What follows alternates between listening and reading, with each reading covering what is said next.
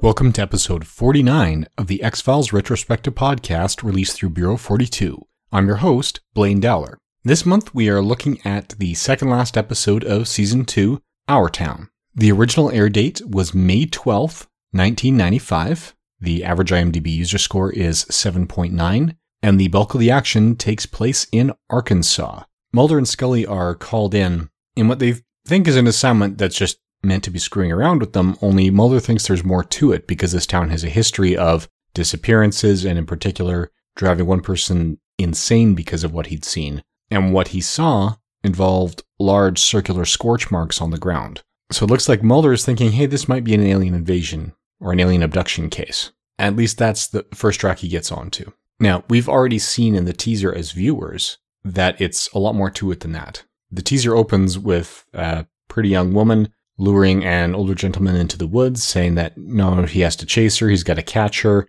We see, but she doesn't, that he's got some sort of medical condition that he's taking pills for, appears to be causing bursts of chest pain or something along those lines. When he does catch up with her, there are actually a number of people in the area, and one of them is in a ceremonial mask, and the group kill him. It's his disappearance that brings Mulder and Scully in through the FBI missing persons jurisdiction, and when they arrive, things don't go quite the way they expect. They've got a sheriff who's not hopeful, not suspicious about what they suspect, but he's cooperating. It's, you know, they ask to talk to people and he says, yeah, sure, I'll get you the information. You can talk to them if you want, but uh, this is probably what they're going to say. I honestly think you're wasting your time. So kind of discouraging, but not uncooperative. We soon find out that there's a disease that's not very common and not very communicable. It is in fact mad cow disease, and it's hitting multiple people in town at rates that are alarming. And this is something that up to this point hadn't really been associated with mad cow, at least not in the public eye. The, you know, the big mad cow scare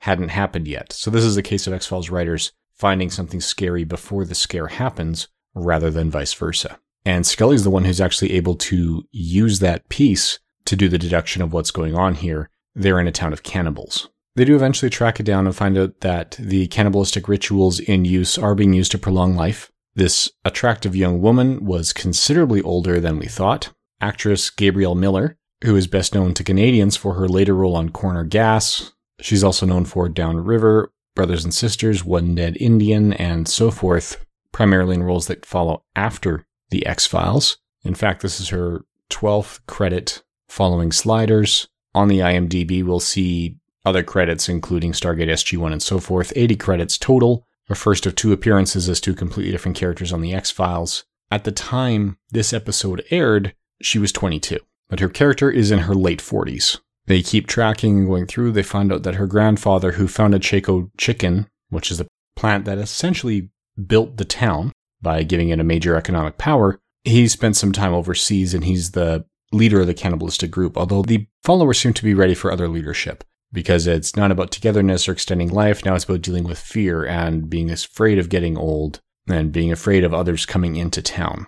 So it turns out that this murder was orchestrated, and his widow, who claims that she just figured he was stepping out with another woman, realizes there's a lot more to it. And they eventually get involved. She's ready to spill the beans, but she calls and reports that, but Scully isn't able to get there in time. Mulder is able to get there in time to save Scully from the cannibals who kidnapped her in that victim's home, and we're going to sacrifice her, as well as Walter Chaco, the guy who founded it, due to the ideological differences. And they're able to put it all together, although Walter Chaco's body was never found. Now, there are other things along the way that shows that they really did a lot of research into cannibalism. Chaco is named for Chaco Canyon, where they found evidence that the Anasazi tribe was participating in cannibalistic behavior among its members. There's evidence of pot boiling, where bones are in pots with meat covering the middle, so the outer edges where there is no meat gets polished from running through the pot and boiling water and gets worn down while the rest of the bone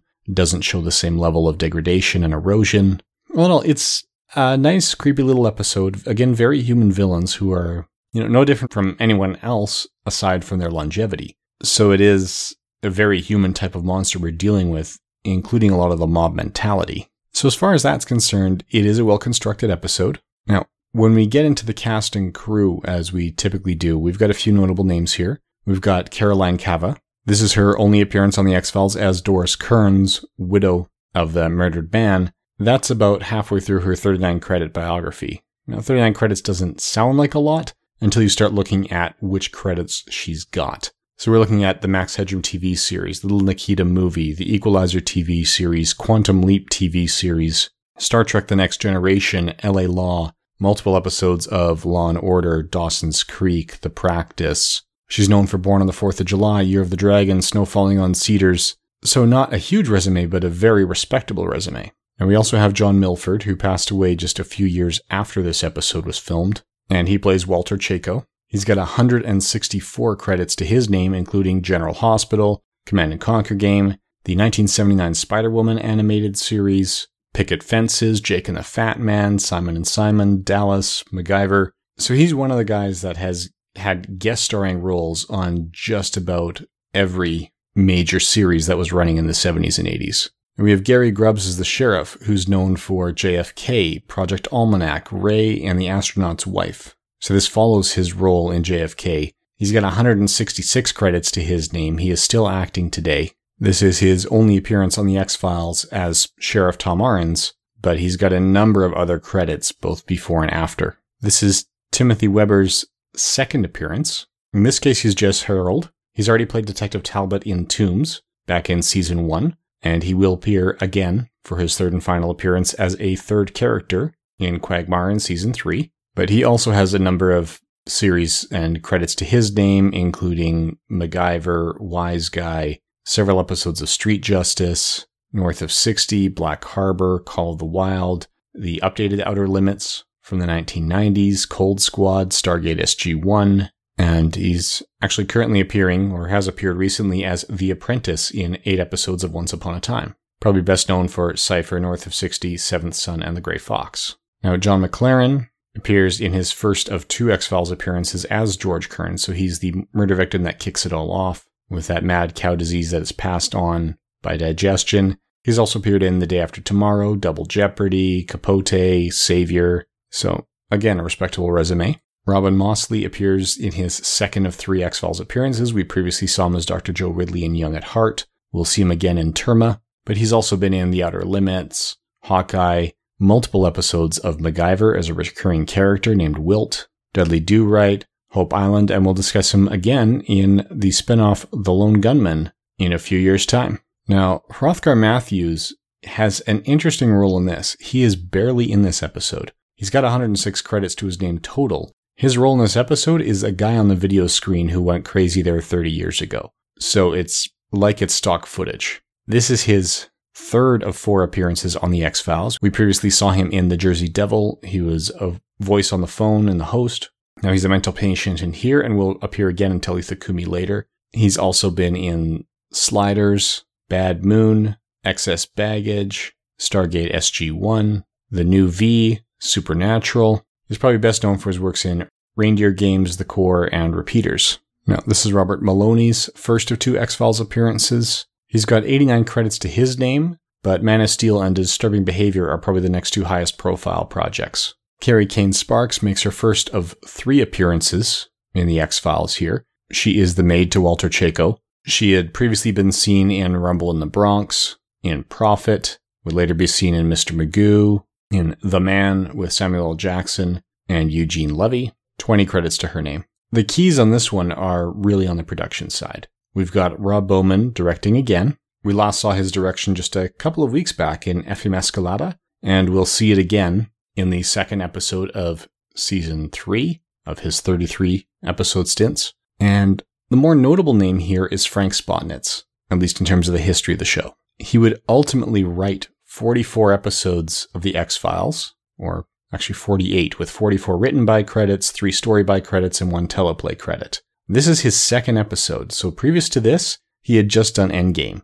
which says a lot about the strength of his writing that he comes in on a Myth Arc episode, because those are ones that Chris Carter was very picky about. We'll be seeing a lot more of him as we go forward right into the final season of the series. We'll also see five episodes to his credit, or eight total, in The Lone Gunmen when we cover that spinoff. So while it was Frank Spotnitz that came in with the cannibals angle to this, he credits Howard Gordon with giving him the idea of having it start off with that love affair to kick things off. So to have something that's relatively commonplace and somewhat mundane be the thing that just blows the lid off this town's secret. And Rob Bowman was brought in to direct. As we've said many times, he's got a very strong visual sense and style. And that's something you need in this episode. As he said, this episode scared him to make because when he saw the mask that the, you know, head of the rituals, the cannibal executioner was going to be wearing at the time, he knew if he didn't shoot this right, it was just going to look goofy and silly and destroy the episode. But he did a very good job of keeping things together in terms of the visuals.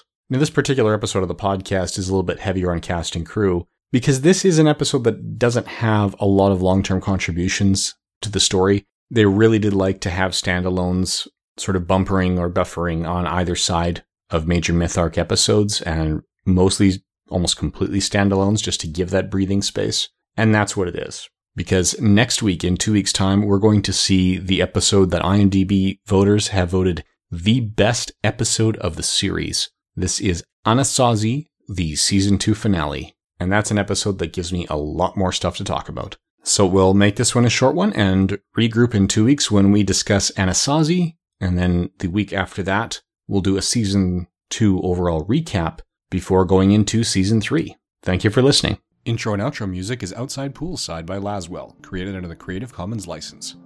All other content copyright 2015, Bureau 42. Please feel free to send any comments or feedback to Bureau42podcasts at gmail.com or leave us a review on iTunes or Stitcher. Thank you for listening.